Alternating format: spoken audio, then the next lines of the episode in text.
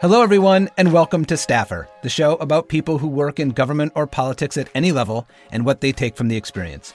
I'm your host, Jim Papa, a partner at Global Strategy Group and a former staffer myself.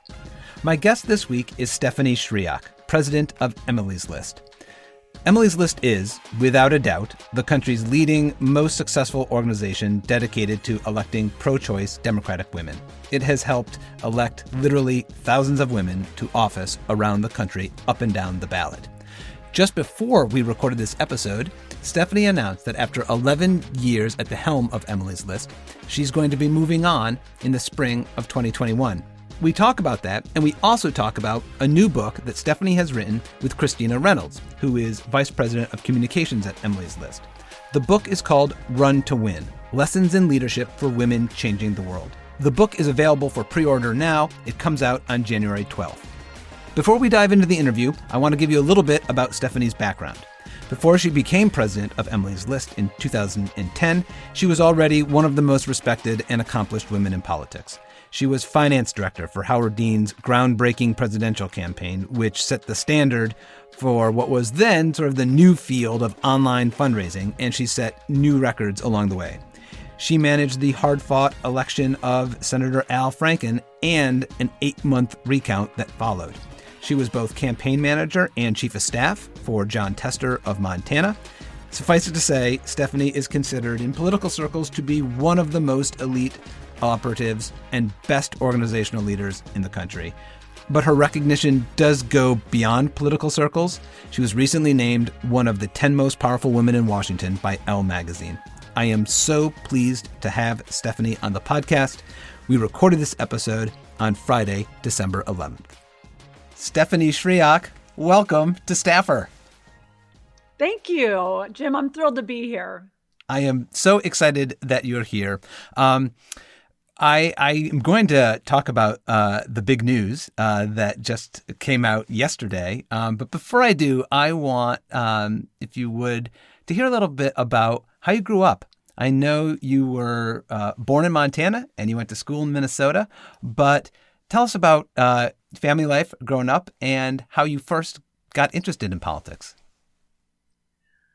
Well, I grew up in Butte, Montana. And uh, for those of you who probably have never heard of Butte, Montana, though I can't imagine because it is like Butte, America, amazing community. Get a map. It is people. a yeah, right. It is a it is a old mining town. It is a union town. It is a uh, it is a rough uh, but wonderful place where you were raised to either be with the company or with the workers. Like that was the question of the day. And my and for our family you were always with the workers. My dad uh, grew up in minnesota the land of the democratic labor farmer party the dfl mm-hmm. uh, and my mom uh, grew up in iowa on a on a farm herself. And and so when they moved out to montana uh, with this little you know one year old uh, to start our lives out there uh, it was just like ingrained in the air in Butte that that's that's the way it was going to be, and and I just I think early on, though my parents weren't political at all, like at all at all, I loved it really early on. I was like, I want to get involved in everything. I was definitely that kid. Uh huh. And so, did you did you get involved in local politics at all, or did you did you like consume the news and then sort of get more involved during or after college? Oh no, I I started first off. I was in Girl Scouts, and I like I actually write about this in in the book uh, that we have coming out in January, Run to Win, uh, where my uh, co-writer Christina Reynolds and I would tell a lot of great stories, and one of them is uh, my quick learning ability to sell Girl Scout cookies, which I am very good at, by the way. I, that does not surprise fundraiser. at all. and so, but but Girl Scouts for me was a really important part of leadership and public service, and so it started there. You know, as a brownie, uh, for, for the so you're like your little second grader brownie outfit. Uh, which I think I still have my sash somewhere in the house. uh, and so it started early on. And then I really enjoyed uh, student government. And I ran for class president all the time, and I kind of I lost all the time. I wasn't so good at the winning part of the class president. Uh, but I think they just felt sorry for me, so they'd always like let me on the council as something because I would always work hard. I was always a hard worker. Uh, so I got very involved in student government and and finally figured out um, going into my senior year of high school that I could run for student body president and the whole school would vote and not just my class. So this is this is like this is actually the beginning of the political operative side of yes, Stephanie versus right. different the electorate. candidate different ele- expand the electorate yes. jim expand the electorate. Uh, and that's exactly what happened. I won that race because of the freshmen and sophomores. Very grateful. Uh, and that that was a lot of activity. But i even volunteered for then congressman pat williams uh, nancy keenan at the time. Some some know as the uh, um, predecessor to Ilyse Hogue from NARAL Pro Choice America. But when I was a kid, uh, she was the superintendent of public instruction in Montana, a statewide elected official. And so it was just like, I was doing all that. And my parents were like, well, who is this kid that we're raising? well, so you went to the University of Mankato. Uh, Mankato, is am I pronouncing it correctly? Yes, uh, Mankato State University. When I okay. went there, um, though now it's uh, Minnesota State at Mankato.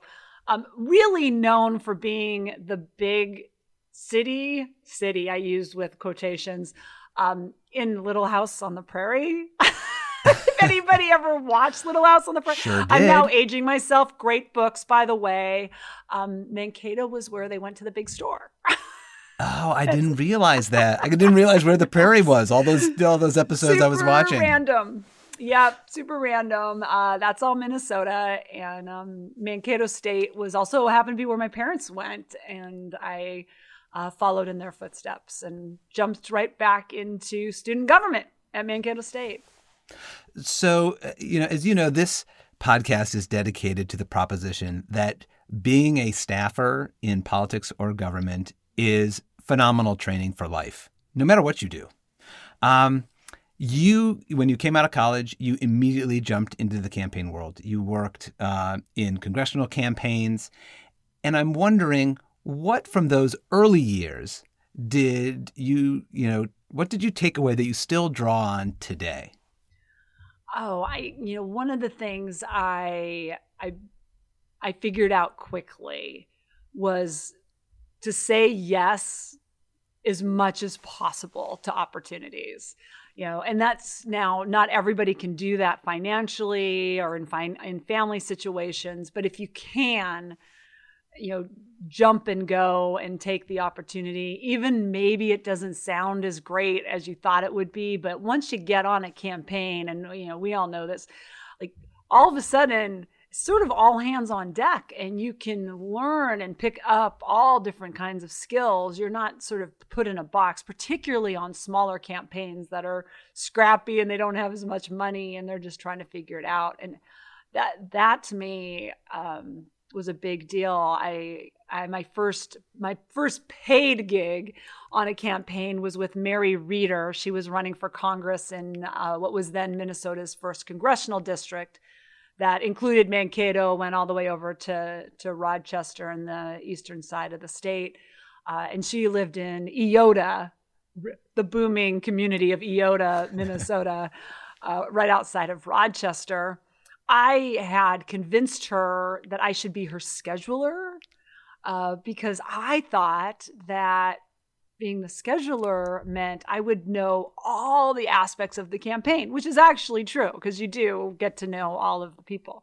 I have since realized that scheduling is absolutely the hardest, most difficult job, period. And I like apologize to Francie Harris every day who does my scheduling. It is a it's a terrible job. It's absolutely. Job, I I uh, I couldn't agree with you more. Terrible. It's terrible. Oh, if you do gosh. it perfectly, if you do it perfectly, nobody notices. Right? right. That's the but problem with scheduling. You iron out all the loose ends. You, you, you, right? You fix everything, and everything goes smoothly, so nobody notices. It's only the hiccups that people right. like recognize. Right. Or the boss decides yeah, yeah, yeah. That's the schedule, but yeah. but I'm going to go do this other thing, um, Yeah. which happened to me all the time, particularly when I worked for uh, Senator Jon Tester. Like you'd have the perfect schedule, except we sometimes lost the senator. I had a candidate who who loved stopping for pan, uh, for blueberry pancakes at McDonald's, and that was always the curveball in keeping Oh. the schedule on time. I know, and then you think, well, we'll just put that in the schedule, and then the one day you put it in the schedule, no, no blueberry Right. pancakes. Yeah, right. Not feeling it today. um, I, I want to That's so ask you about um, uh, and really kind of talk about Emily's List, um, which the news uh, just broke yesterday. Uh, today is Friday, the 11th, that you have announced that your 11 year tenure uh, is coming to an end this spring in 2021.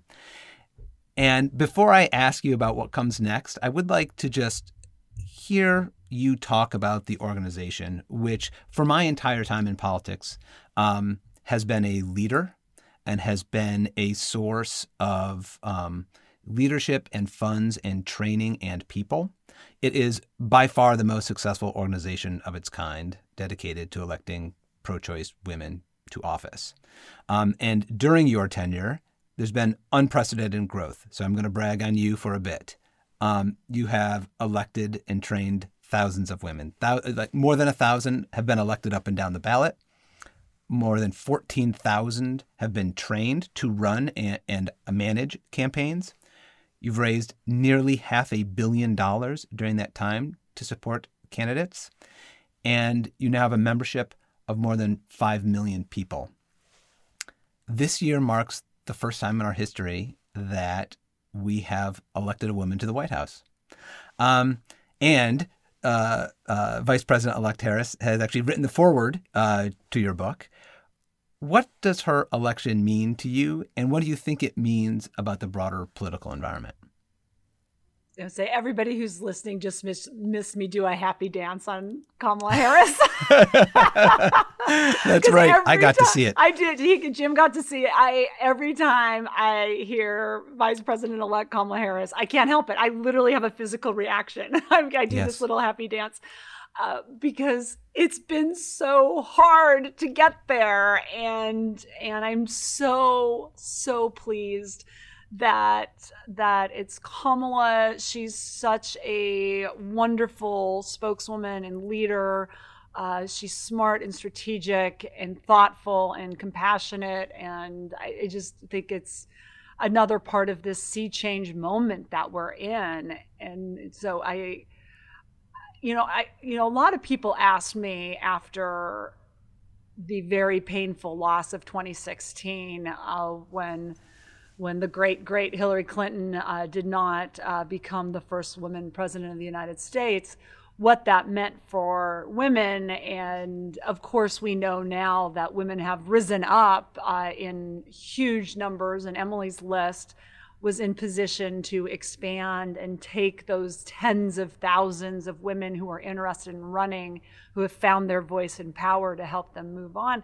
And so folks would often ask, well, what would have happened if she'd won? And, and the truth is, I don't know the answer because when you see someone who looks like you in a role that they've that you've never seen that before a woman president a woman vice president a woman of color vice president you inspire generations of other women and women of color to step up and i believe that's exactly what we're going to see i think that's what we we're going to see no matter what with Hillary Clinton. It just happened in a different way. I thought it would be her driving it, and instead it was the the uh, the loss of that race. And I think we're going to see. We're already seeing women of color in the last couple of years uh, come up even in a bigger number. And I think this will just expand that, and it's huge because that's what our government should look like. It should look like our country.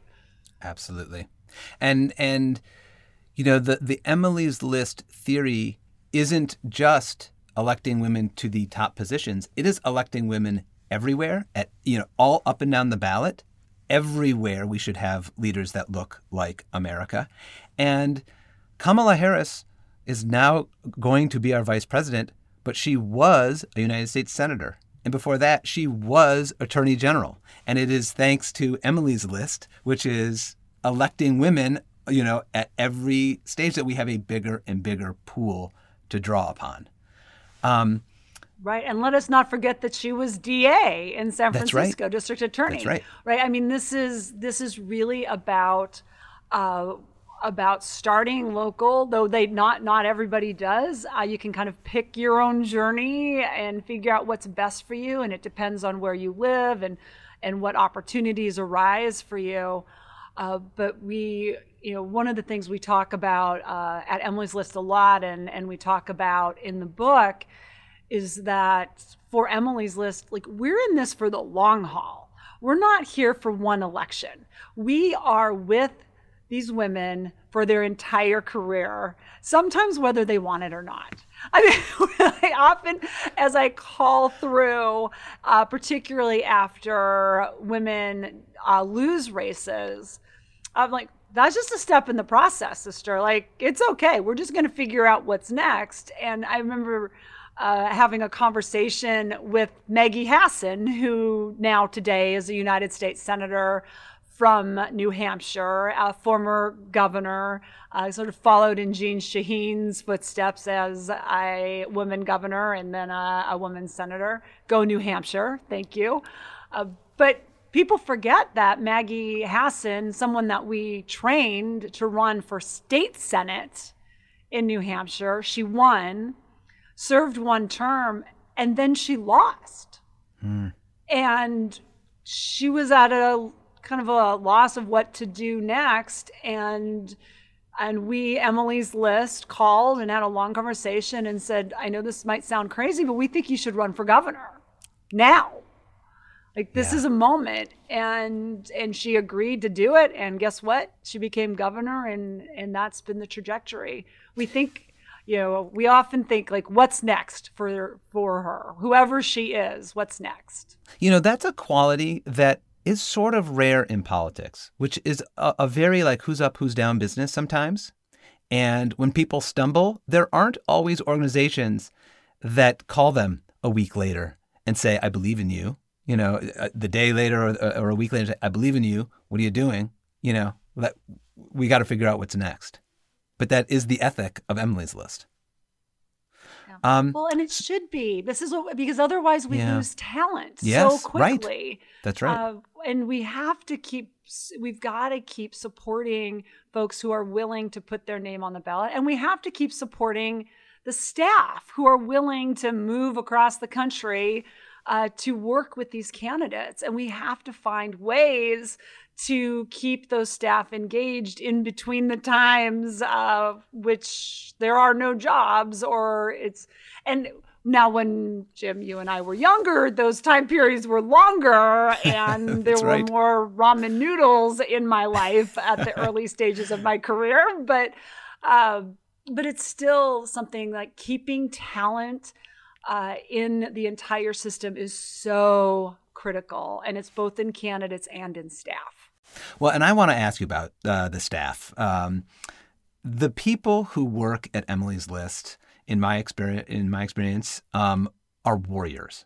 They are some of the Democratic Party's most capable, smartest, hardest working, most experienced campaign operatives. Uh, I mean, you having received training from Emily's List are evidence of the benefits that come.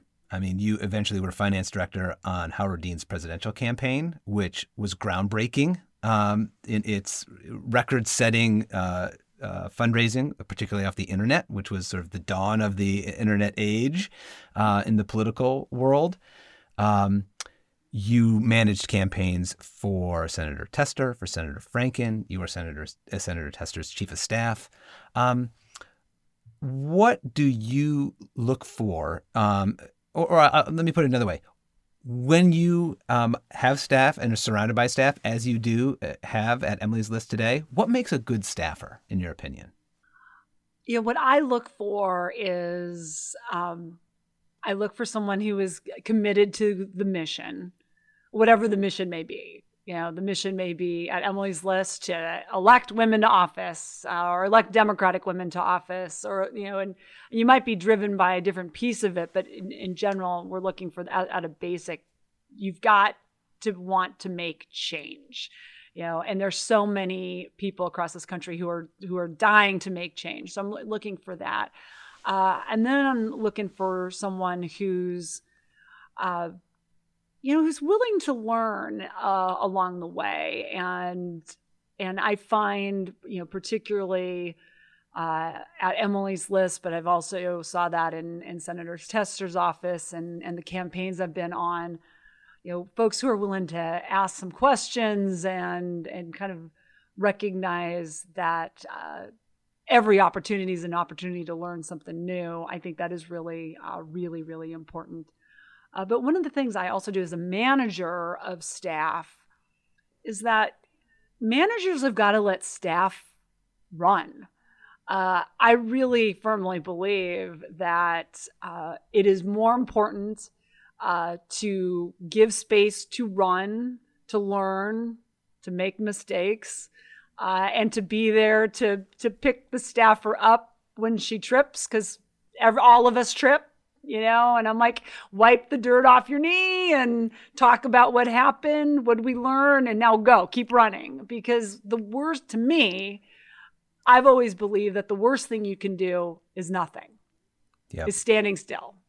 And that's when you lose races that's when you don't move policy forward that's when everything just stops. And i want folks that are going to run and run yeah. hard. And um, and i know it's hard to say you know take risks because risks are really scary uh, and i hope i can encourage you know particularly women to take more risks because i think it's i think it's worth it doesn't always work but i think it's worth it one of the things I love to ask people is, um, you know, w- can you tell me a time when you royally screwed up? Uh, you know, tell me the story and what you learned from it. Oh, Jim, like which one? I, that's that. I know that's that's my answer too. I have too big of a basket oh, to select Oh God, from. the list the list is long. This li- well, this will be this one's sort of funny because um, uh, the vice president of communications at Emily's List, Christina Reynolds, and my, the co-author of of the book we're releasing in January, has has had to deal with with the ramifications of of this uh, that happened a long time ago. So I was um, the first race I managed was a congressional race in Minnesota for then Congressman Bill Luther in what was then Minnesota's sixth congressional district. Uh, he was a prolific fundraiser, really good guy. Uh, his his wife, his now we lost her um, late wife, but she was she was a state senator, so it was a good political power couple uh, in Minnesota, and he hired me to be the campaign manager. I'd never done that before. I'd, I'd met him the cycle before when I was Mary Rieder's finance director. Uh, and and he trusted me enough to be the manager and again i said yes i was back to say yes to the opportunity and did i know how to do all the things no but i'm going to figure it out and i'm going to take this opportunity so we didn't think we had much of a race so it was supposed it was supposed to be a easy uh, incumbent reelection that i just had to keep a steady hand on this ship and it was going to be fine. Uh, and uh, two mistakes, many more mistakes happen on this race, but two that stick out vividly. Um, one was the first and last time for years I did a press interview. and I and because I was a finance director, and you know sure. what they tell finance directors and finance people? Never. The the comms people always say never talk to the press, and I took that to heart. I when I was told by all the comms people I'd worked with, don't talk to the press, I took it to heart. Mm-hmm. So here I am, campaign manager, have to talk to the press, and they were wondering why Bill Luther was. Uh, you know, sort of amassing all of these resources, but we weren't really spending them in the campaign. So what was the deal? And, you know, the right answer would be, you know, he's working really hard for the district and this race is, you know, we're taking this race very seriously and we're campaigning every day and we're doing exactly what we need to do for this race. I instead um, said something more to the effect of, you know, we might be looking at future opportunities like running for Senate. Like the oh, totally yes. the wrong, right. terrible yes. thing to say. Oh. Huge mistake. Oh. And I paid for it. this congressman was livid. The chief of staff almost fired me and maybe should have. I was like, oh, and as soon as it came out of my mouth, I knew it was wrong. I just I just didn't I didn't practice. I didn't mm-hmm. think it through. You know, I didn't have anybody there to kind of talk it through. And I uh, and it honestly, and this is sort of sad, it freaked me out so much that I did not talk to the press again for a very long time and was ve- like really would have to force me to do it. Uh, I was terrified, and it was one of the I mean, every time I became a campaign manager, you know, most campaign managers, if they don't have a finance director, hire a finance director first. Well, I could do the beginnings of the fundraising. I hired a comms director, so I didn't have to talk to the press. How'd you get over it? You know, I mean, how Christina. did you? yeah. yes. So right. I, I, you know, I had to do a little bit more press during a little uh, during the Al Franken race, uh, because if folks remember that race, it, it, got complicated by the fact that it was uh, a tie and a recount and and everything that was going on, and so I needed to do a little bit more press work. And our um, our communications director at the time, uh, great great guy that a lot of people know, Eric Schultz, sort of helped me through that, uh, which was hard, but I still didn't like it. And and so I went back to Senator Tester's office as chief of staff, where I thankfully did not have to talk to the press anymore.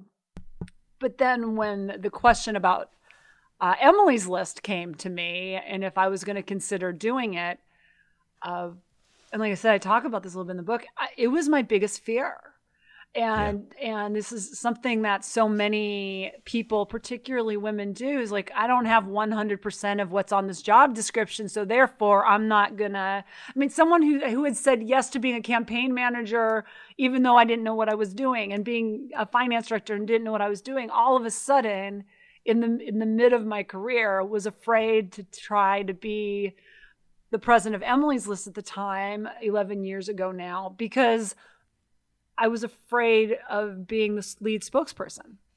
My God. And yeah. So, but I, I got over it by hiring consultants to help me get over it and learn how to do it. Yep. I want to ask you about the book, but before I do, looking back on your 11 years at Emily's List and seeing how the organization has grown and succeeded, what comes next, both for Emily's List and for you? So, well, we will we will see what happens with Emily's List. Uh, she is on such a great trajectory right now, uh, very strong. We have almost 120 staff.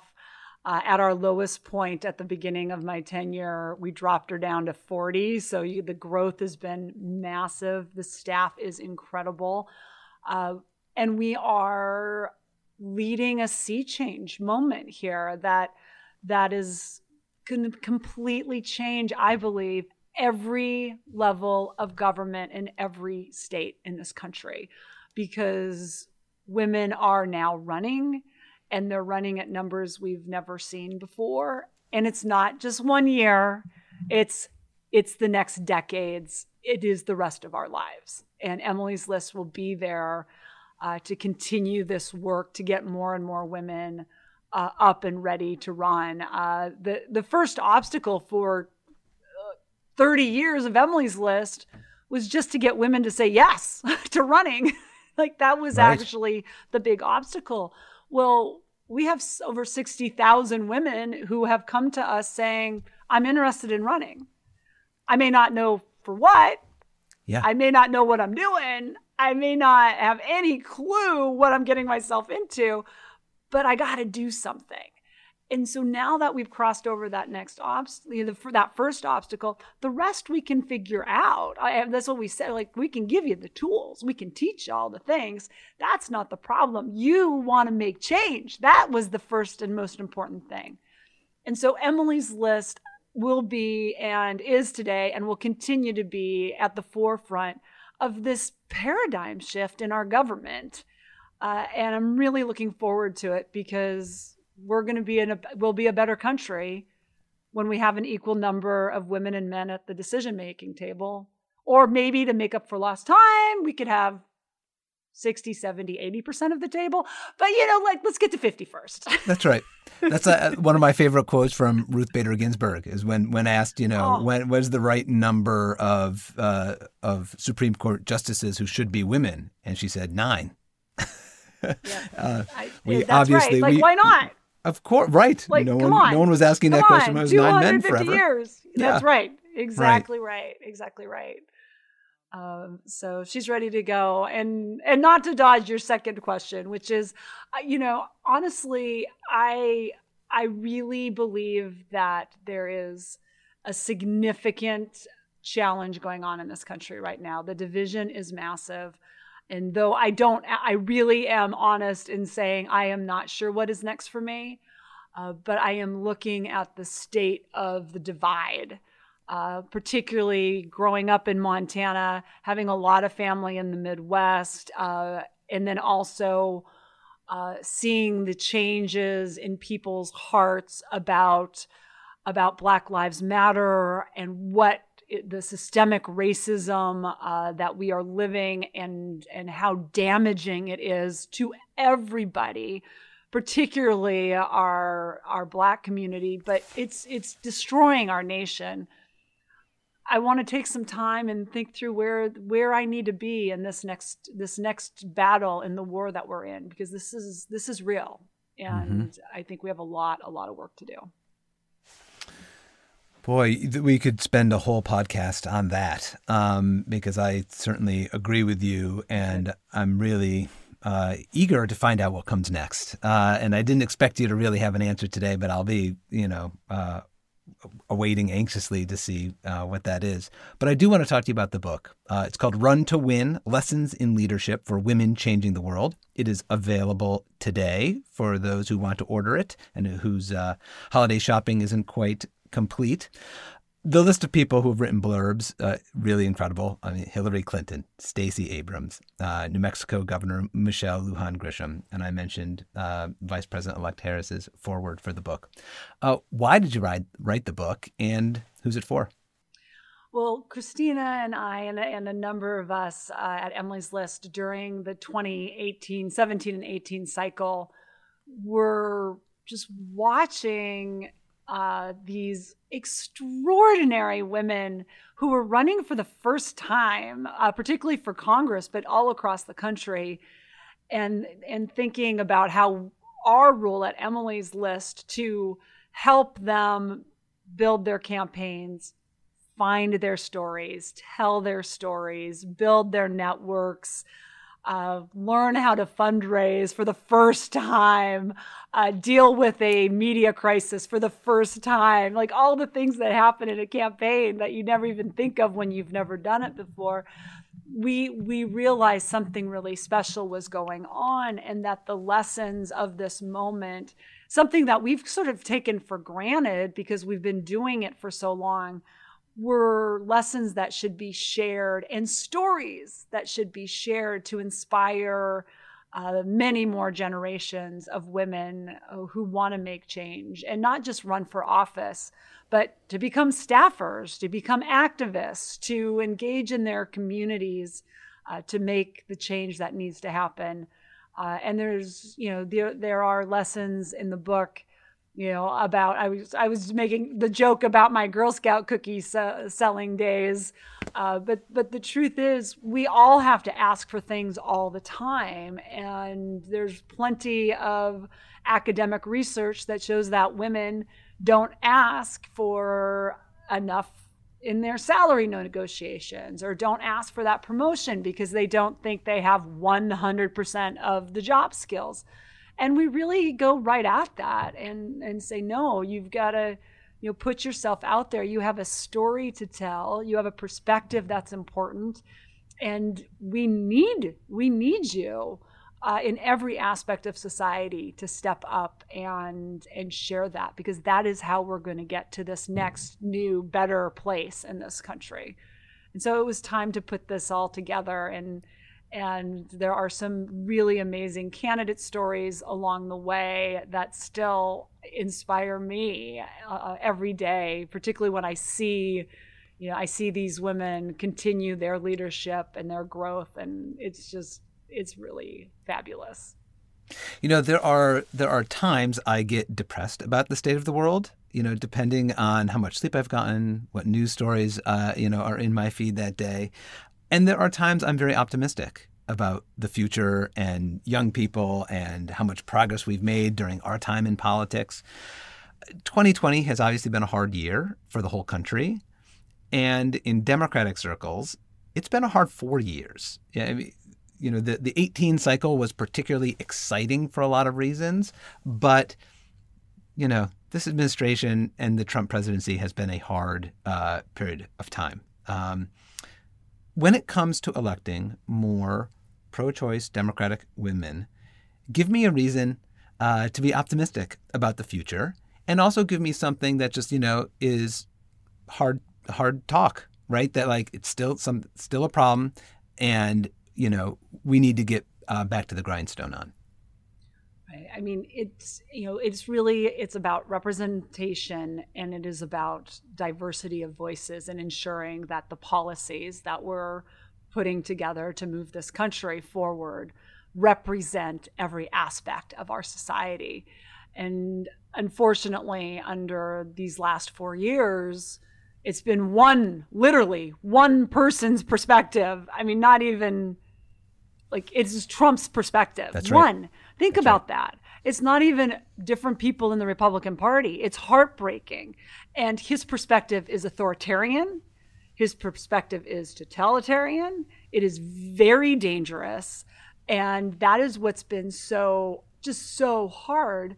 Uh, and we we know those of us who read history and, and watch uh, things that go on around the world. I'm going to be very blunt here uh, dictators uh, and despots tend to uh, always make a group of people the other. So that's always a dangerous part of this. And that's exactly what he has done. Um, people have died because of his actions. Uh, children will maybe, I mean, God help us, they never see their parents again because of his actions. I mean, the list goes on and on. We are uh, sending people back into countries that are are likely going to imprison them or worse when they get there. I mean, this is a terrible moment uh, for the United States and uh, one that we will have to reckon with for a very, very, very long time.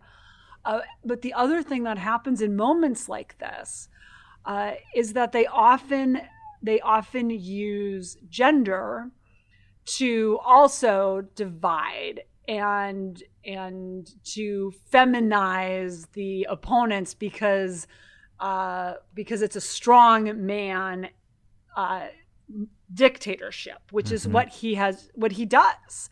Uh, and it's very, very damaging uh, to uh, the place of women in society so that's sort of the darkness of this moment and it is it is scary and it's something that we have to be very very aware which is why organizations like emily's list have to double and triple down right now to get women in leadership roles to counteract that that momentum uh, because this is what he's trying to do. And the more people buy into that philosophy, the danger for women in this country of all backgrounds, of all classes, across the board, uh, is terrifying.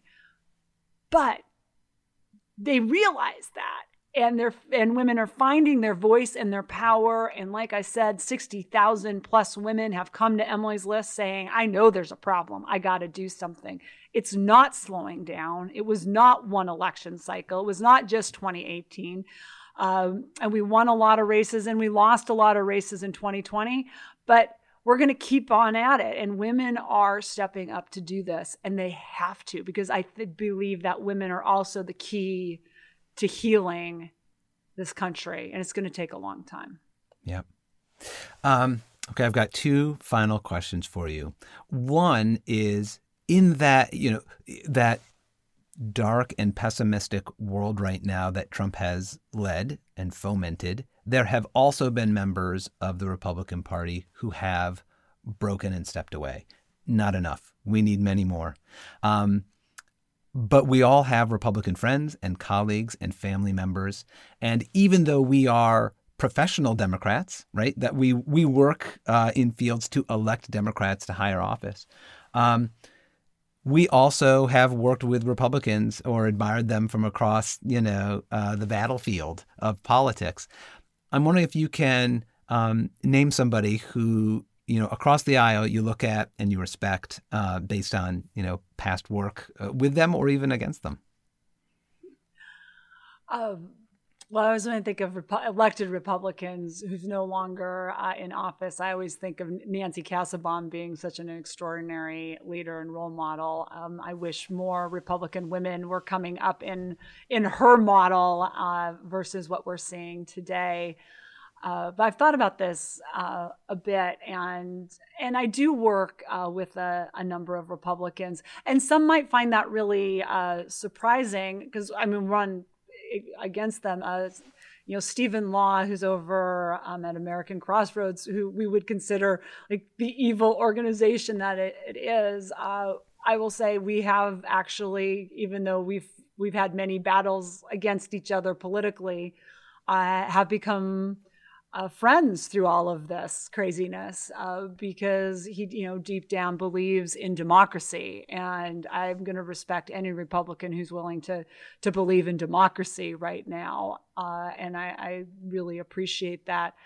I always felt as as a campaign manager, and when I was chief, that those roles in particular were the roles that had to have a line to the opposition. And what I mean by that is that the candidates are constantly battling each other. You know, they're on the debate stage. They're like they're not chit-chatting. It's like it's intense. Mm-hmm. And the field staff are like out there outmaneuvering and the comm staff are like trying to outmaneuver and you're everybody else is against. But the the campaign manager and the chief that particular role, I have felt needs to have a line into the opposing campaign or office just in case something happens.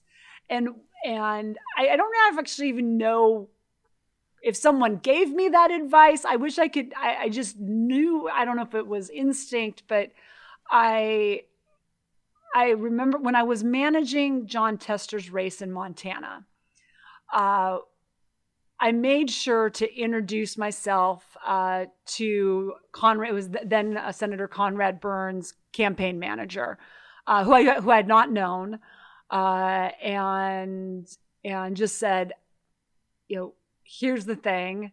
I know we're gonna have a very messy race here, and a lot of money is gonna come in, but if you feel like we've ever overstepped the bounds of of decency or ever put anybody in harm's way because you know things can get messy. I just want you to have my cell and I want you to know you can call me and I hope I can do the same. And and I did that with him. I did that with with Norm Coleman's uh, campaign manager.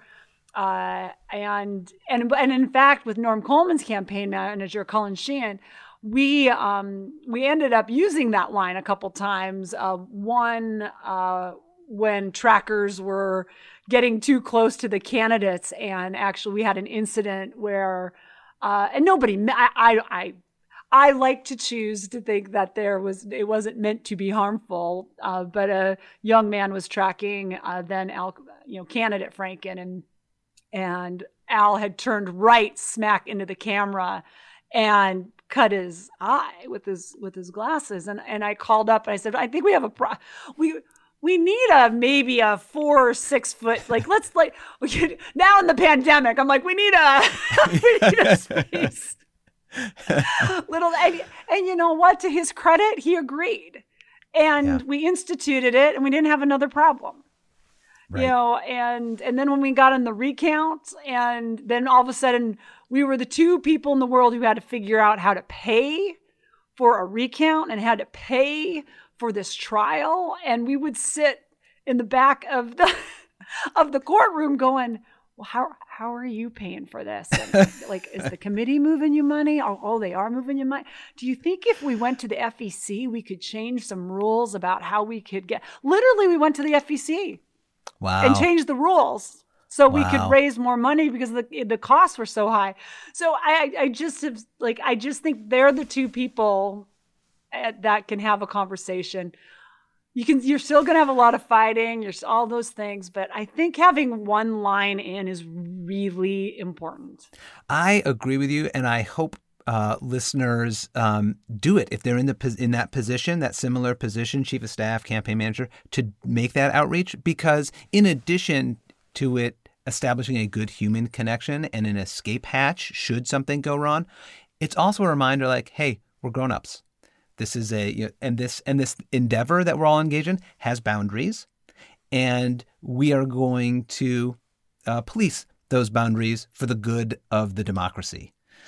Um, last question for you because we're coming up on time. If I were to raise funds to build a Hall of Fame to staffers at any level in politics or government and put it on the National Mall, who would you nominate for the Staffer Hall of Fame and why? Oh my gosh, the list is so long. Are you kidding me? I know. I'm like, I, I got know. into, I've been in Emily's list for 11 years. That list alone is so long.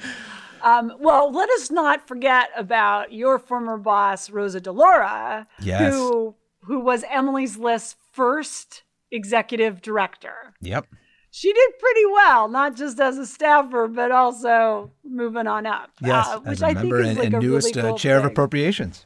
Yeah, I'm so Coming in. thrilled. I just congratulated her. So Yes. so so happy. You know, Ellen Malcolm, who founded Emily's List, you know, and I really I hold her in such esteem. You know, she was a staffer. She was a comms person for Common Cause, and you know worked alongside in the National Women's Political Caucus. She was just one of you know one of us, like coming up the ranks, trying to figure out what to do when she came up with this crazy idea about asking her friends for resources to back up women running for office. So she like grabbed all her girlfriends and they sat in her house and said, "What should we do? Let's start Emily's list. This is crazy. It might not work." Uh, and there you go. Um, so from staffer to entrepreneur uh, and founder to icon, there you go, Ellen Malcolm. Absolutely. Um, first ballot selection, without a doubt. Ellen Malcolm in the Staffer Hall of Fame, no question. Stephanie Schriock, I cannot thank you enough for making time uh, today and sharing, you know, all of your insights um, and your stories, uh, but most importantly, for what you've done with your career, the public service, the commitment to change, and your leadership at, Emil- at Emily's List. It has um, been a gift to the country uh, and to our party and to all the um, women staffers and candidates that you've helped along the way. So thank you. Oh, Jim, thank you so much. Honestly, I've been the one that's been blessed. I get to work with some of the best best people uh, in American politics every day, and that's fulfilled me every day. Yep. Thank you again. I look forward to talking soon. Well, friends, the clock's just buzzed four times, and the Marine Sentry has left the West Wing, which means this episode of Staffer is officially adjourned. I want to thank you all for listening to the only show created for and about the people who work in government and politics at any level. I do have a quick favor to ask. Please follow, subscribe, and like the show on all of your favorite podcast platforms. Positive reviews are everything in this business, I'm told. And make sure to sign up for episode alerts at staffershow.com and check out Staffer Show on Twitter, Facebook, Instagram, and LinkedIn. Thanks all.